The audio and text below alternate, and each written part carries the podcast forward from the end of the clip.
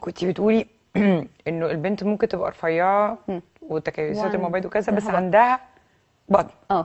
هل ينفع اخسس منطقه واحده بس في الجسم؟ لا، مفيش اي حاجه اسمها سبوت ريدكشن اللي هو بنزل منطقه من جسمي. يعني ده اغلب سؤال انا بتساله، ازاي انزل البطن والجناب؟ انا لما بعمل دايت بيستهدف نزول الدهون من الجسم كله. انا ماليش تحكم ان انا اشيل دهون من منطقه معينه ولا ان انا اخزنها في منطقه معينه. التخزين بيبقى معتمد على الجينات بتاعه جسمي، والنزول بيبقى معتمد على البرنامج الغذائي اللي انا عامله اللي هو هيخلي جسمي ينزل دهون من الجسم كله.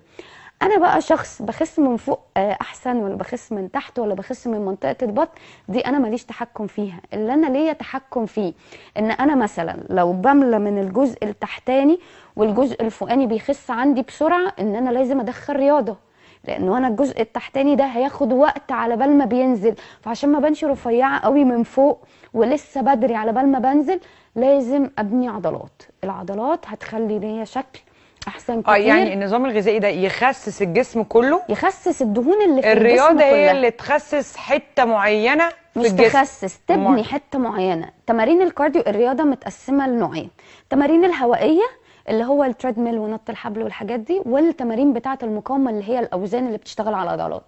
انا اقدر ابني عضله في منطقه معينه بس ما اقدرش اخسس دهون من منطقه معينه.